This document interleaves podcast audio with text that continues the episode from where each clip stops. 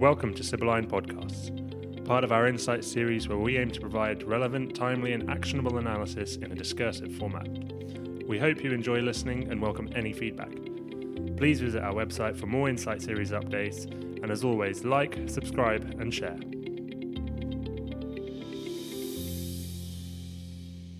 So, hello and welcome to Sibylline's uh, latest podcast. And to no one's surprise at all, we'll be talking further about COVID 19 but what we want to do today is kind of look beyond the immediate effects of the virus, its spread, and the tactical issues we're all involved with, and look further over the hill at what we're going to see, hopefully, after things start to change. Certainly in Western Europe and the US, you know, we, we believe at this time most likely over the summer. So, what will the world look like, I guess, towards the end of this year into 2021 is the key topic we want to address. So, with me, I've got Ed Johnson, Amy Reynolds, who are the uh, manager and deputy manager of our analytical insight team based in London. So that is our core team of analysts who are looking at issues around the world all the time. So Ed and Amy, welcome. Obviously, thank you for taking time out when it's uh, particularly busy for everyone. You know, we've had our own excitements of going back and working from home, working remotely, as so many uh, listeners will have done. So, um, you know, I really do appreciate that. And I guess we want to talk about the scenarios we're seeing for the future and some of the concerns that we have. So, what I'm particularly focused on ourselves, uh, you know, is whether this will be a V-shaped, a U-shaped, or an L-shaped recovery. I think that's the the big shorthand, effectively, in terms of how we see things go. So, to explain briefly for those who haven't seen our scenario analysis, um, the V-shaped recovery is a steep decline in economic output and activity, hopefully with a short disruptive period, and then rapid recovery back to where we were, and the world continues more or less as usual, uh, with this being a blip in the trajectory. The U-shaped recovery is a longer period of effectively of depressed activity. I think it's probably inevitable at this point. You know, we will see recessions in many, many major economies, but you know whether or not that turns into protracted period is, is the key shape. So a U-shaped recovery is our sort of middle scenario where you see longer term disruption caused by the virus and the secondary consequences of dealing with that, and then a recovery again back to where we were, but taking longer, possibly from a lower level and the final scenario, which is the more sort of disastrous one, is the L-shaped recovery, which is uh, really, you know, um, if you imagine more of an L on its side, you know, a decline down rapidly and then a long period um, of depressed activity. When obviously that can have some fundamental changes. And that's just the economic side, but obviously some of the things we want to address today are, you know, what other things could change, what political relationships could change, whether the virus will bring further existing tensions to the fore, and what those sorts of things are. And for those of you who've looked at our annual forecast, you know, we had a number of things in there that were causing us concern. And so the question I want to ask Ed and Amy is, how will those things change? You know, will things accelerate? Will things recede? You know, and the final thing really is patterns of working, patterns of life after the dust settles. So, Amy, I guess I want to start with you and just sort of ask about those scenarios because you originated those a number of weeks ago now.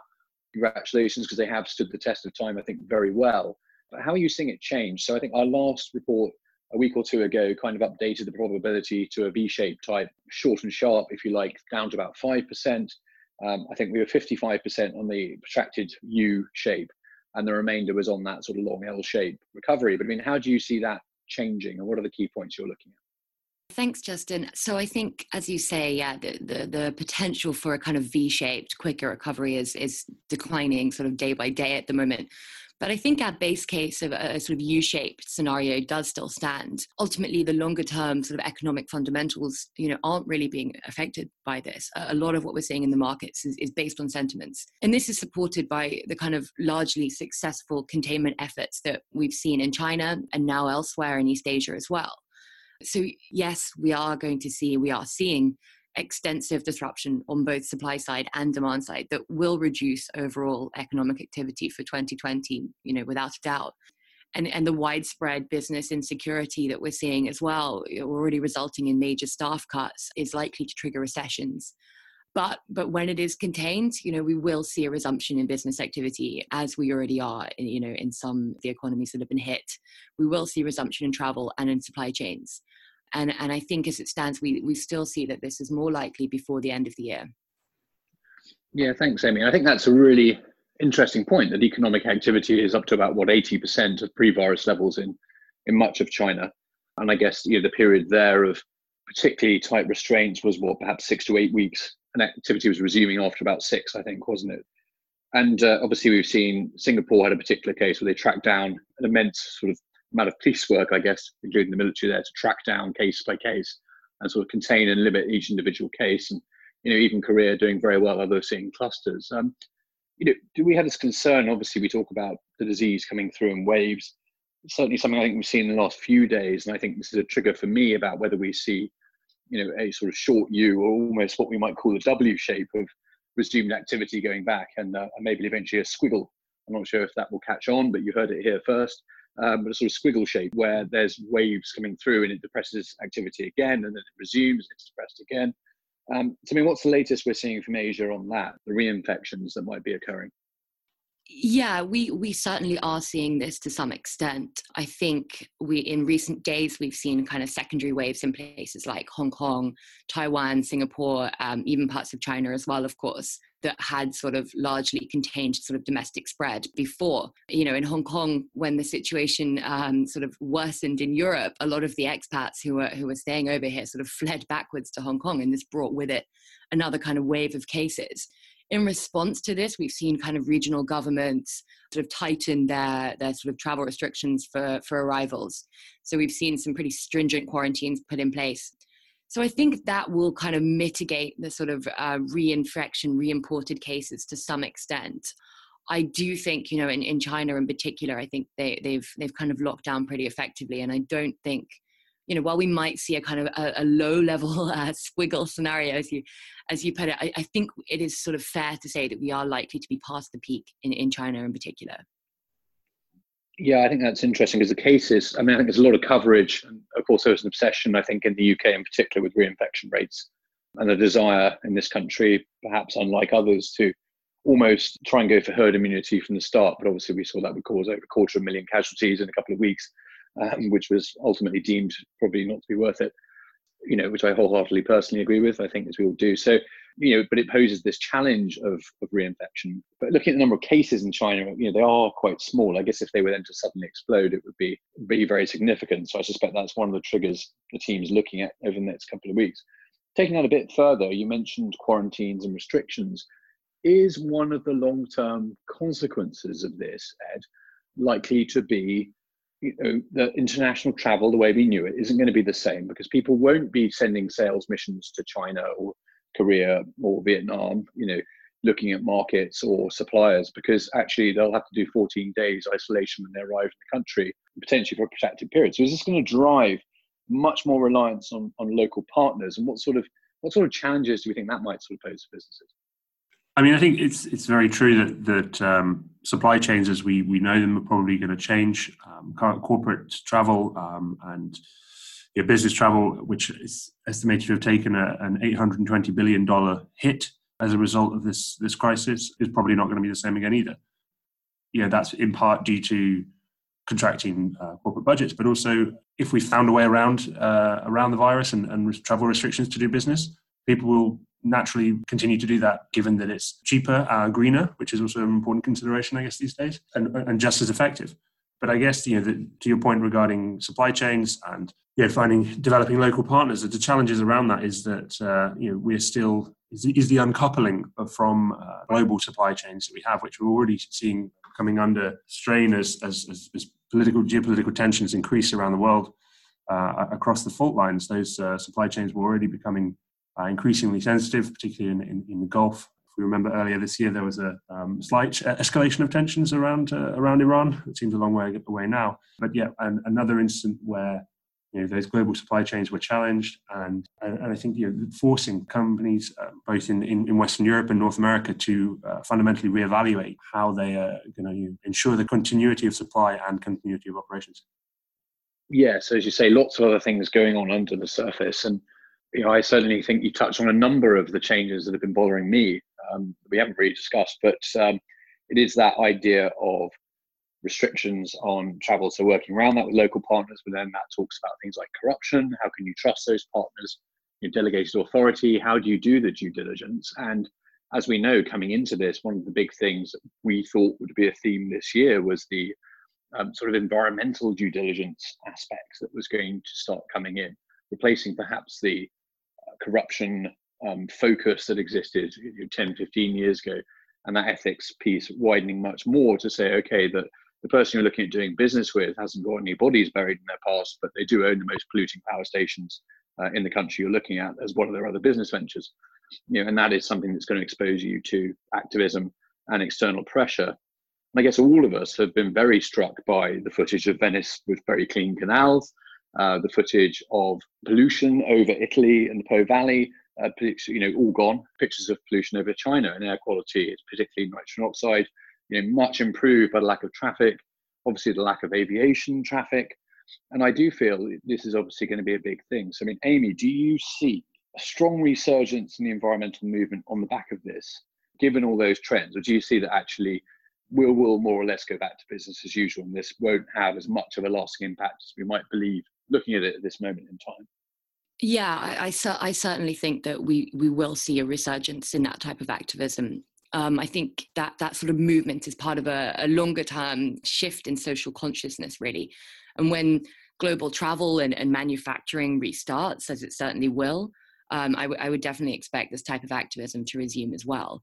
And I think, you know, if anything, perhaps the environmental improvements that we've seen in recent weeks, you know, as you mentioned, I don't think I've ever seen so many sort of blue sky pictures um, of Hong Kong in my life.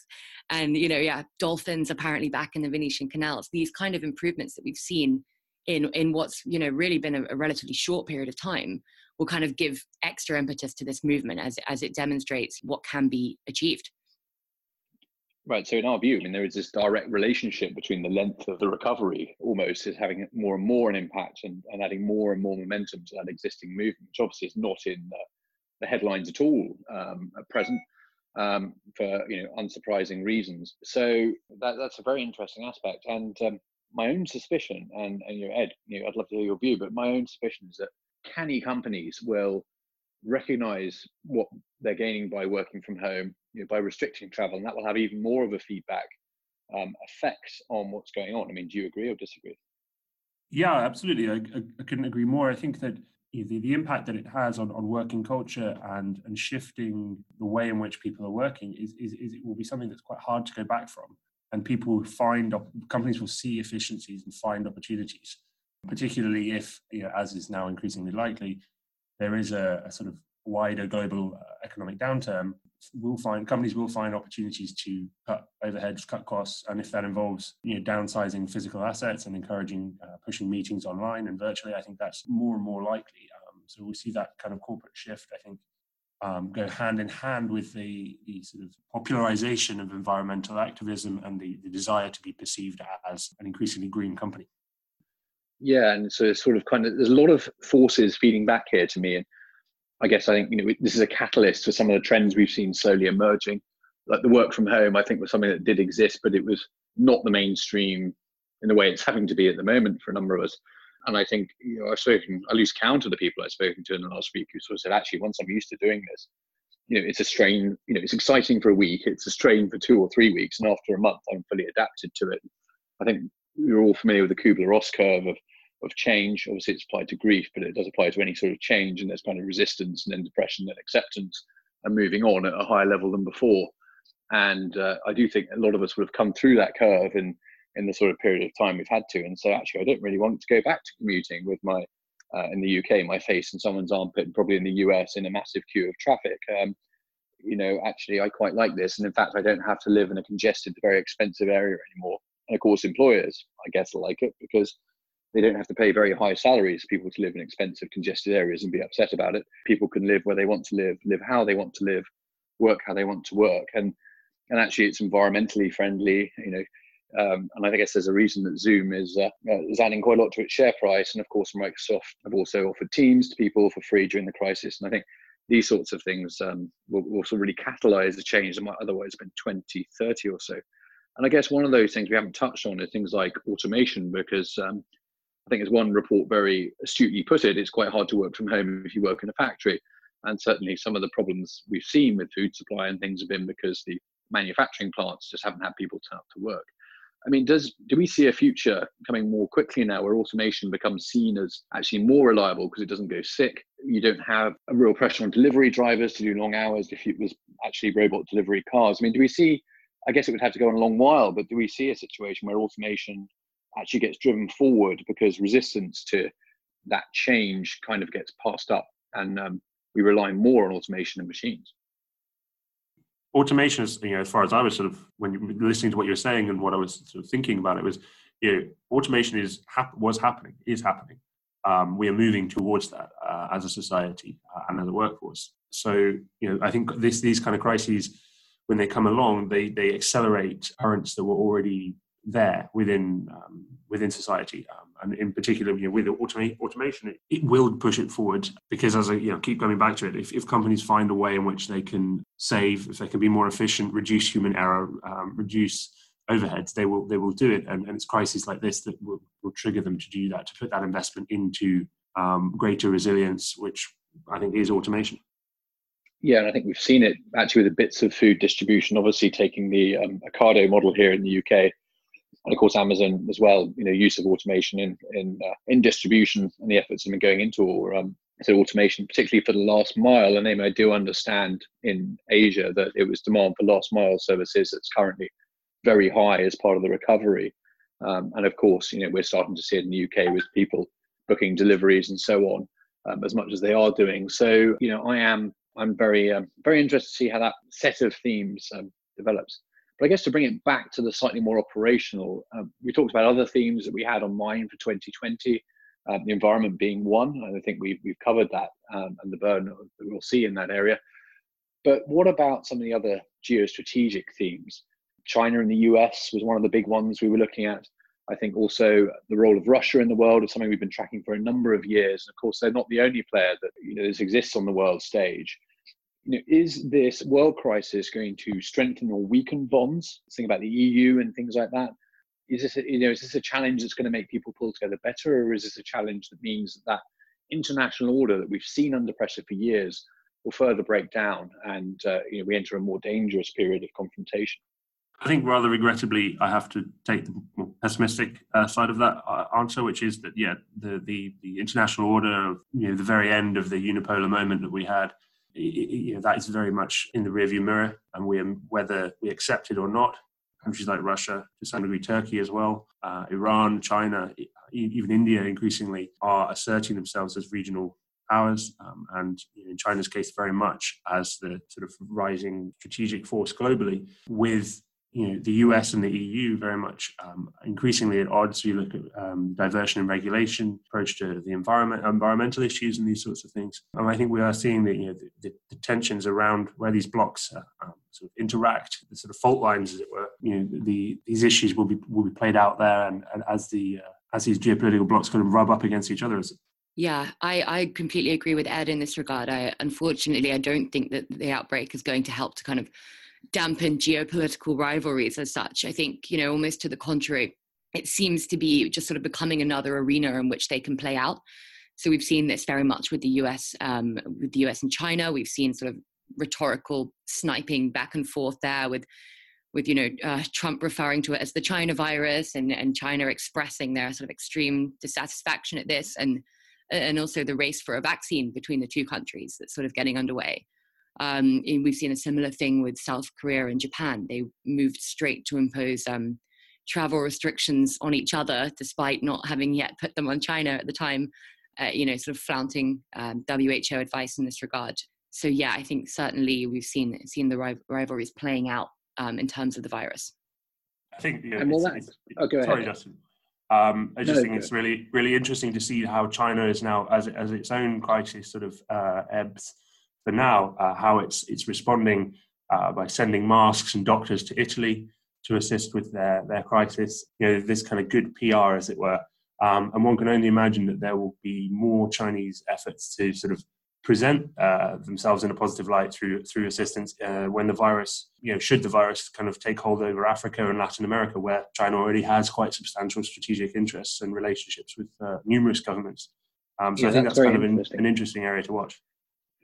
Yeah, I completely agree. I think I think we're definitely sort of seeing Beijing looking to sort of carve an opportunity for themselves out of this situation, especially as you say now that the outbreak is sort of domestically pretty much under control. I think China will and kind of is looking to position itself, as you say, as sort of a global benefactor. Um, you know, not only with the aim of sort of engendering goodwill with countries whom whom it can then establish uh, trade and investment relations down the line, but also again as part of this sort of broader strategic rivalry with the U.S. So I think you know being the being the one to give out the most assistance, being the first one to come up with a with a vaccine, sort of demonstrates this pretty neatly. Mm. I mean, is this China's Marshall Plan? Mm, maybe, maybe. Yeah, I doubt it'll be on the scale. I mean, I, we certainly see headlines saying actually China's a bit reluctant to be the world savior on this, but I, I think it, the, the, Chinese character in this is still maybe a little bit less um, um, I can't find the right word for it, but the Chinese character on this is maybe a little bit less um, opportunistic in this regard than perhaps you could argue that the Marshall Plan was, because that was maybe more focused on a more clear um, adversary, more potential for an adversary, as well as the rebuilding of, of Europe. And I do think China's just a bit less used to being out in some of the world to that extent. I don't know if that's a, a fair characterization or not, Amy. Yeah, I think I think that is fair to some extent. Um, they're you know famously sort of non-interventionist um, in terms of their official policy because they don't like others being interventionist towards towards them. But I think the kind of circumstances is just sort of presenting too great an opportunity to miss really for China. It ties in with their sort of longer term Belt and Road Initiative goals and and sort of establishing these strategic relationships with countries around the world. And and if and if this sort of outbreak can present an opportunity to help them effectively do that even better, then I, you know, I, I don't think they'll be too reluctant to take it. No, and it, it is a. I mean, I was very struck by that view of you know China's coming to help you, and um, you know the compare and contrast with where's our traditional ally of Western Europe, um, you know, since 1940s and in the shape of the United States. You know, I think that was quite a marked, um, quite a marked uh, difference. And of course, even within the EU, and Ed, maybe we've not talked enough about this, but even within the EU, you saw the restriction potentially on medical movement of supplies from Germany. I think that was rapidly changed, but certainly some Italians I spoke to said, well, we won't forget that in our hour of need, the Germans closed the border and, and restricted selling masks to us. Now that's probably being overstated at the moment. And of course, there's a lot of detail in the media that may not be completely true. And it's quite hard to check everything, obviously, we see coming through. But do you see further tensions within the EU? Will it make them pull closer together? Or do you see this as the challenge that is sort of the one challenge too far. I mean, we we almost say every straw is going to break that camel's back, but uh, it's endured so far. So, I mean, is this is this what breaks the EU, or is it is what brings it together, especially with Brexit? I guess it, it's it's uh, as as with all these things, the answer is probably somewhere in between. You know, I, the EU is is uh, is quite resilient. I, I, think it's very easy to look at all these challenges it's facing and, and sort of promote it. So you know, its reports of its demise are, are largely exaggerated. Um, you know, we do see challenges continuing uh, on the southern border, the situation with, with the migrants in Turkey, uh, and the those challenges around that. But in regards to intra-bloc relations, I think the the the way in which the major countries have responded to this and how the virus has sort of over overwhelmed them to some degree will push for greater cooperation, but at the same time will you know we've seen essentially unilateral responses. Yeah, and that's something that really struck me in contrast to China, which might deal with obviously with even bigger population, but where you have provinces, but of course you know the central government has a writ, and of course the United States, where I was saying, well, whilst a lot of things are being done at state level, the federal government can mandate certain things, and it means that supplies will flow. And of course, in Europe, we've seen in the last week borders going up and down. Uh, the initial response to the crisis in northern Italy was for countries, I think around the 2nd of March, still saying they saw no reason to close any of their borders or restrict anything with Italy uh, whatsoever. And that was only you know, two, three weeks ago that they were saying there was absolutely no requirement for that. And it was unthinkable that they would do that. Um, and then, of course, borders were up. Um, borders came down again, but the Schengen border has now gone up. The UK and Ireland currently still within that, but of course could be pushed out of that if necessary. So, you know, I think we've just seen that dynamic within the bloc already compared to the US. So, I guess our own view, um, collectively from the sound of it, is that it's harder for the EU to respond because it is ultimately um, a collection of countries with, with national interests and, and strategic interests. Mean, does this further fuel, though, contests almost between the EU and the US? And we've seen the Germans, for example, stop the US takeover of one of their pharmaceutical companies in this period. Do we see more suspicion as a result of these events, or can that be undone and return to business as usual? I mean, I think business as usual, even before the, the virus, was one of a growing uh, confrontation or confrontation, but uh, growing tensions between uh, the US and, and the EU in terms of trade. The Trump administration has already imposed relatively uh, stringent tariffs on, on, on, a range of EU products. Um, and Trump openly makes no secret uh, of his sort of disdain or, and disregard for the way in which the EU approaches trade, which he views as, as deeply unfair. Um, you know, the future of EU uh, US relations, I guess, depends very much on on the outcome in in October. Oh, sorry, November.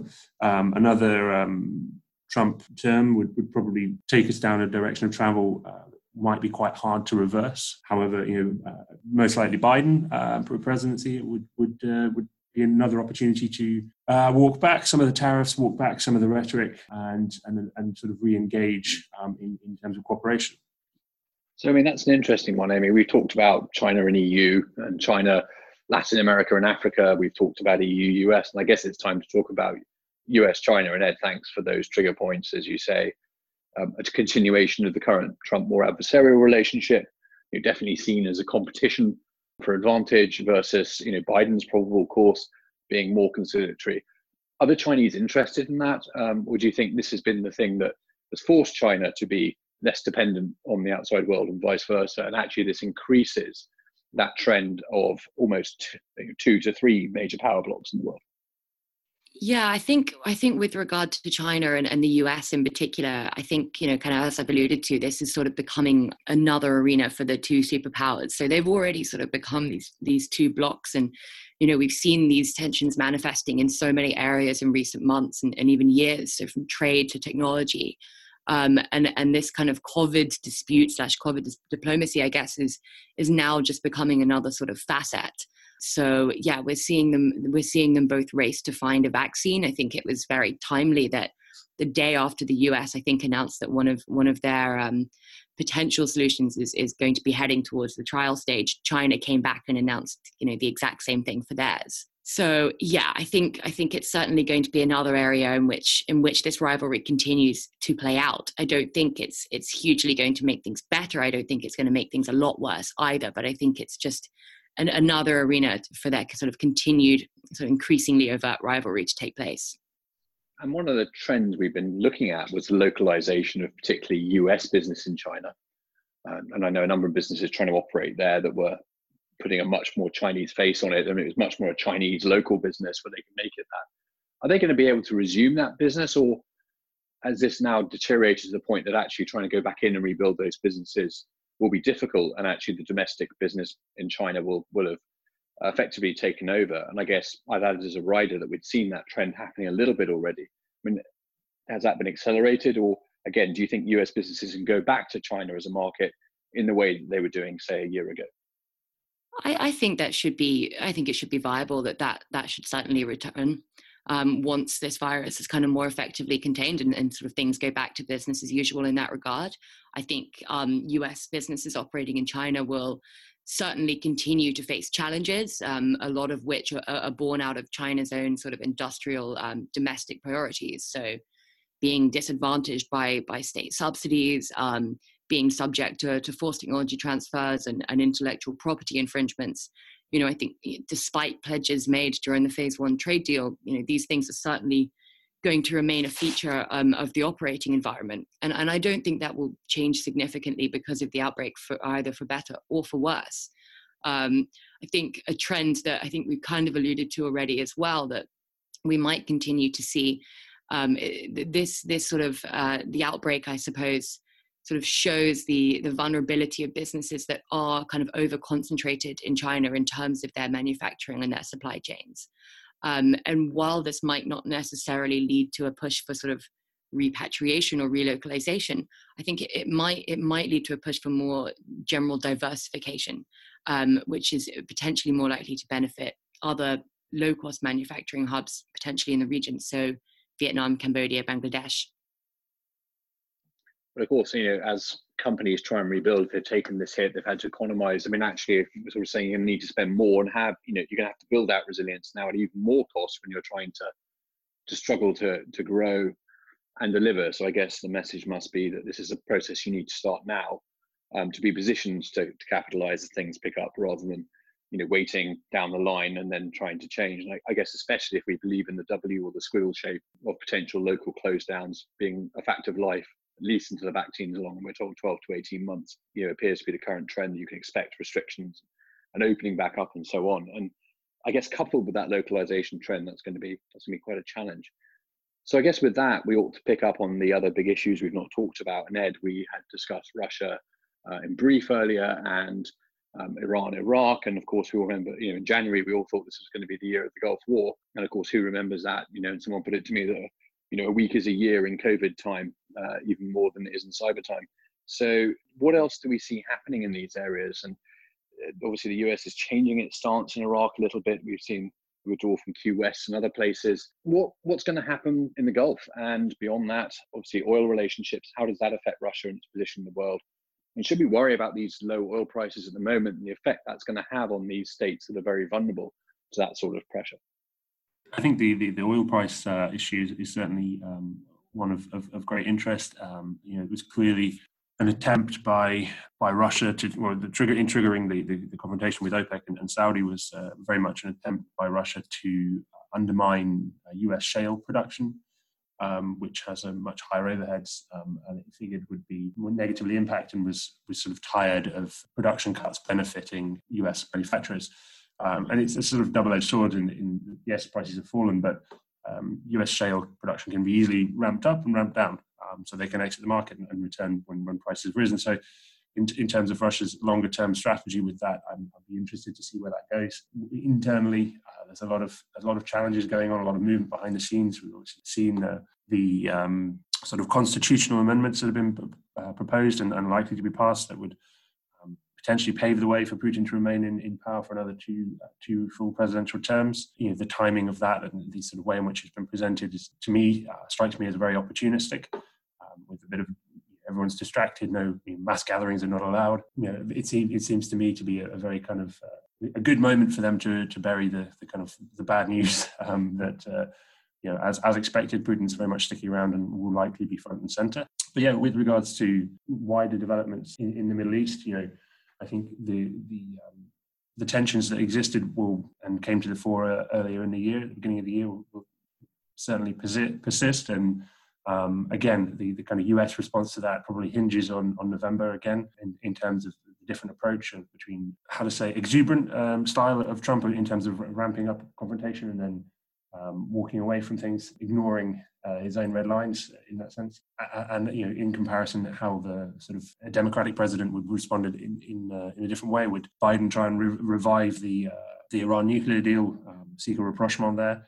know, these are all um, all sort of questions, I guess, associated with uh, with November. Mm, and I guess one of the things when you mention Iran there is that potentially, I mean, Iran's got this domestic uh, domestic issue, and I think there's two schools of thought that, that, we've been considering, which is that first of all, does that drive more foreign adventurism, you know, to try and take the population's mind off the initial um, mishandling of what was actually quite a severe crisis in Iran that had gone to quite a high extent before it was noticed. So at best, incompetence um, you know, at worst, deliberate lying to the population. And either way, I think that's something that has caused anger in Iran and a place that was already seeing um, seeing problems in terms of domestic order, despite obviously a fairly fearsome presence in the Basij.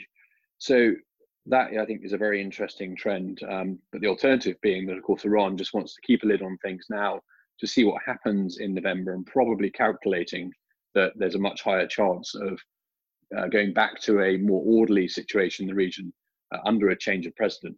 Now, I would add, though, that of course, in terms of causing, I suppose, dissent inside Iran, actually, the period when the nuclear deal was on was much more effective than I think the period since it's been off, because of course, when it's off, it's handing that adversarial ticket um, to the Iranian government to be able to say this is all America's fault and the EU's fault and Britain's fault and so on. But I think, of course, when that's removed and things are still not good and the economy is suffering, then you know it's harder for them to blame an outside uh, outside power. So actually, you know, from our own point of view, I think our collective judgment from a couple of years ago was actually that moving the deal, in a way, made it um, less likely that Iran would topple internally in some ways because it, it would rally the troops. So I think that's one of the big trends I know that I'm, I'm certainly paying a lot of attention to. But you know, I think Russia is the interesting one. The issue of income, I don't think, from what you said to me, Ed, means that they're going to be under huge pressure in the short term for oil income, but maybe in a year or so um, Russia will be starting to really struggle. And you know, we have seen a trend towards adventurism when in that sort of situation. Now we we talk about the Baltic states and the threat to that. I think obviously NATO is fundamentally a guarantor there. So I guess as long as NATO is still credible and that's safe. But where else are you looking at where Russia might take advantage of the situation? If it had to and again if the pressure is on. So I guess as time goes and things get worse, where is it you're looking at um, the longer this crisis goes on? I mean, aside from the, the sort of ongoing conflict in Ukraine, which you know could be exploited um, again at any moment, although this is certainly no by no means um, 2014 where there was more of a widespread glow around that particular issue, uh, that particular conflict. I would say, yeah, the, the, the, one that speaks to my mind most loudly is um, is Belarus, which by and large is already an extension of Russia's Western military district.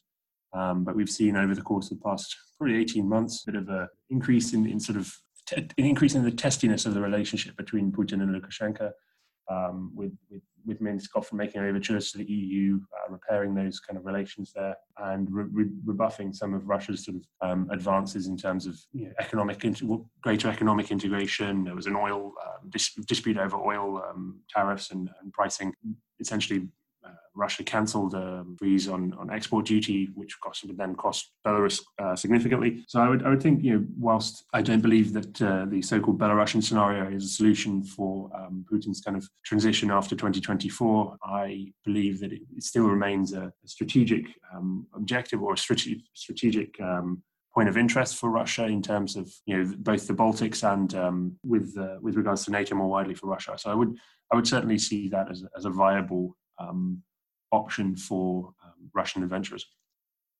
Yeah, thank you, Ed. And I think that brings us full circle in some ways when thinking about this crisis, because to me, at least, the states that are the most vulnerable to collapse during this that have maybe the weakest systems, the poorest economies, um, poor health systems, or just poor ability to deal with a public crisis of this order where you might see um, a breakdown in services or law and order.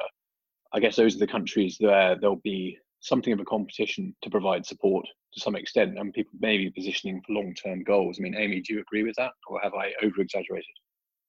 No, I think that's certainly you know a risk that we are seeing. I think um, you know in terms of sort of unrest triggered by this outbreak, I think in countries where you know anti-government sentiment has already been high in some cases approaching boiling point among certain factions of the population um, you know this is this is definitely a significant risk so you know, India is a possible example here with the anti-CAA protests of recent months, um, as well as you know perhaps Chile, Colombia. I guess at the same time, though, you have to consider that the public anxiety about the outbreak and about the the virus, um, which is likely to only you know rise further in the coming days and weeks as more cases and more fatalities are confirmed, um, will, will kind of act as a mitigating factor to some extent on on widespread outbreaks, widespread outbreaks of unrest um, and, and large public gatherings and things like this. In addition, you know, as, as Ed mentioned with regard to, to Russia, in some cases, gatherings have been banned altogether, you know, citing public health concerns. But you know what we might see instead, I suppose, and and are already seeing um, in some countries, I think in in Latin America and Brazil, for example, in recent days, are more kind of passive acts of protest. So things like um, you know, scheduled um, noise creation, banging, banging of pots and pans um, in, in people's homes as an expression of discontent. And then again, yes, there's sort of a, an element of opportunist crime we've seen elsewhere. I think there have been some cases in the Philippines in recent days um, of, of, robberies and, and, lootings and things like this as, as people start to panic and, and worry about potential food shortages. So certainly a, a lot of kind of second degree impacts there to look at from a security perspective. No, that is very interesting what you say about protests being maintained by other means. And it occurred to me while you were speaking that obviously at the moment we're looking with interest at France, where a permit system has been introduced for people going more than 50 meters, I think, from their property without a valid reason. And of course, France saw, I think just over a week ago now, Gilets jaunes protests continuing in Paris, despite them asking people to stay at home and quarantining. And it, it struck me while you were talking that maybe there was a bit more than public health concern to the reason why France uh, has imposed such restrictions compared to other countries, given the turmoil that's been going on there for months. That maybe there was an extra incentive there, which is to try and use this as an opportunity, maybe cynically uh, of me to think so, but use this as an opportunity to kind of break up those protests um, and take the momentum out of them. Um, I think especially once they've been seen to be taking place despite the virus to be fair, also obviously a huge public health risk if they were to continue. So one could also argue they didn't have a choice. But I think that might explain why France has a level of control we're not seeing elsewhere in, in Europe. But I think those those wider trends you mentioned very uh, very interesting indeed, and uh, particularly as you say the noisy protests. Um, and probably, I'm sure, online things, but of course, they're never quite the same. And uh, I'm not sure an online protest has ever changed a country, but I, I stand to be corrected if people want to let me know uh, about all the things I've obviously forgotten about. You touched on some wonderful other things there India, South Asia, you know, Southeast Asia, we haven't talked enough about, but I can see a wave of governments, I guess, being under threat on the back of this. And uh, even in the, if you think back in Britain's own example, if you view this as wartime, I mean, Churchill, the great wartime leader, the greatest Britain you know, of all time, as voted for by the British public, of course, lost the election uh, straight after the end of the war in Europe, even despite all that. And you know, so I think we could see, from the sound of it, um, quite a degree of uh, popular change. And even when people have survived the virus, the political prices that be paid and policies uh, could change dramatically. And Ed, thank you for highlighting, of course, the, the consequences of the US election. Um, so I guess to round off, and, and obviously no one's got much time at the moment, so you know, we've enjoyed keeping this quite short. Um, tell me, I guess, the things that you are tracking at the moment, and give me one good thing that you think is going to come out of all of this, um, because it can't just all be doom and gloom, as uh, people keep telling me. Uh, but I think in some ways it's not. I mean, I think an acceleration of trend is both good and bad. I think it's going to pose challenges that we saw coming. But you know, what are you looking at, and what what's the good that will come out of this? You know, when the dust settles and we look back, we'll say, well, at least it improved something. So tell me what you're thinking. Well, um, that's, that's, a, that's a good question. I mean, I think I think it represents an opportunity for individuals and businesses to reorient the way in which they they carry out their operations. The way in which we uh, exist as a society potentially could change quite significantly. You know, I think there's a lot of opportunities around that um, in terms of um, making efficiencies, improving quality of life, as I think you, you touched on earlier. Um, and I think that's a really interesting thing that I'm watching is, is what are the kind of how does the social and societal effects of this um, this period how will that kind of bleed into the the corporate world and corporate operations? I think you know trying to map that and understand that um, and see how businesses are going to change and risks for businesses will change accordingly. Um, how that how that evolves, I think, is something I'm, I'm, I'm quite keen to, to follow yeah, you're almost saying the the, uh, the change from what we used to call the VUCA world to the volatile, uncertain, complex, and ambiguous towards perhaps the uh, the very uh, world, the VUCA world. Um, I'm coining it here along with the squiggle theory, but you know this sort of very uh, uncertain, complex, and ambiguous world. So if we thought we were busy as intelligence analysts, you know, a year ago, it sounds like we're going to be awfully busy after this, um, trying to make sense of this and with gains potentially harder to achieve. Amy, what what do you see? Yeah, so in terms of what we're tracking, I guess you know obviously the outbreak itself, the potential for reimportation of cases and and second second waves of cases in, in Asia where you know where a lot of countries have been successful in their containment efforts, um, as well as looking at some of these kind of secondary implications that we looked at, whether that's with regard to sort of government stability or or increasing crime rates and, and outbreaks of unrest and things like this in terms of potential upside, um, I don't maybe maybe it's overly optimistic of me, but something that I can envisage that we might see would be um, more resources dedicated to healthcare systems, public healthcare systems, and and general kind of measures, whether amongst governments or you know private industry as well, to increase the preparedness, uh, you know, of their infrastructure for further such pandemics. You know, realistically, this outbreak probably isn't a one-time deal and we can we can kind of see from how it's been handled relatively well in some of the asian countries that suffered badly from sars. So hong kong singapore taiwan you know even mainland china itself um, that it is possible to kind of increase resilience and learn from previous mistakes. Um, and this is not just in terms of, of government response but also you know public attitude as well you know this might serve to be sort of uh, Europe's undoing to some extent. I know they've already had problems with breaking quarantines um, in Italy and, and, as we mentioned, France. So whether that's yeah self isolation or, or mask wearing or general sanitization, you know we might see kind of lessons, positive lessons taken in this regard as well. Great. So overall, you know, it's an accelerant of change. You know, a changed world, but a changed world that was coming anyway, and maybe obviously, like all things, we're going to take pain in the short term uh, transition, and obviously an unprecedented situation. But what we see afterwards, to some extent, was perhaps predictable, and it's just happening faster than we would like in different ways to the ways we expected. But ultimately, if we sat there and looked at the world and said by 2030 we thought it would look like this, that's probably still true. It's just uh, the shocks in terms of how we're getting there seem to be the, the thing we're all looking at.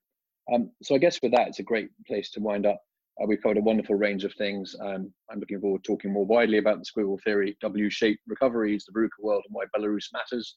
And I guess the the interesting news for everyone is, you know, we may never enjoy business class again, but ultimately, again, we will see a changed world, and uh, isn't that why we're all intelligence analysts? So thank you to those of you listening to the podcast today. Uh, thank you, obviously, very much to Amy and Ed for taking time out of a very hectic schedule uh, and the adaptation of working from home and running a team remotely that we're all going through. Um, I've really appreciated it. As ever, if you have any comments or thoughts, um, we'd love to hear about them. Do get back. We are busy with all sorts of things, and uh, often means we do have a perspective on the questions you may have. And if nothing else, it's always great to hear from you. And the more that we're dispersed, um, obviously we've lost those opportunities to get together uh, as much as we were used to and exchange ideas. So, you know, let's make sure we keep that momentum going through the time that it's a bit harder to do that. And I think we'll all benefit. Um, thank you all very much indeed. Thank you. Thanks.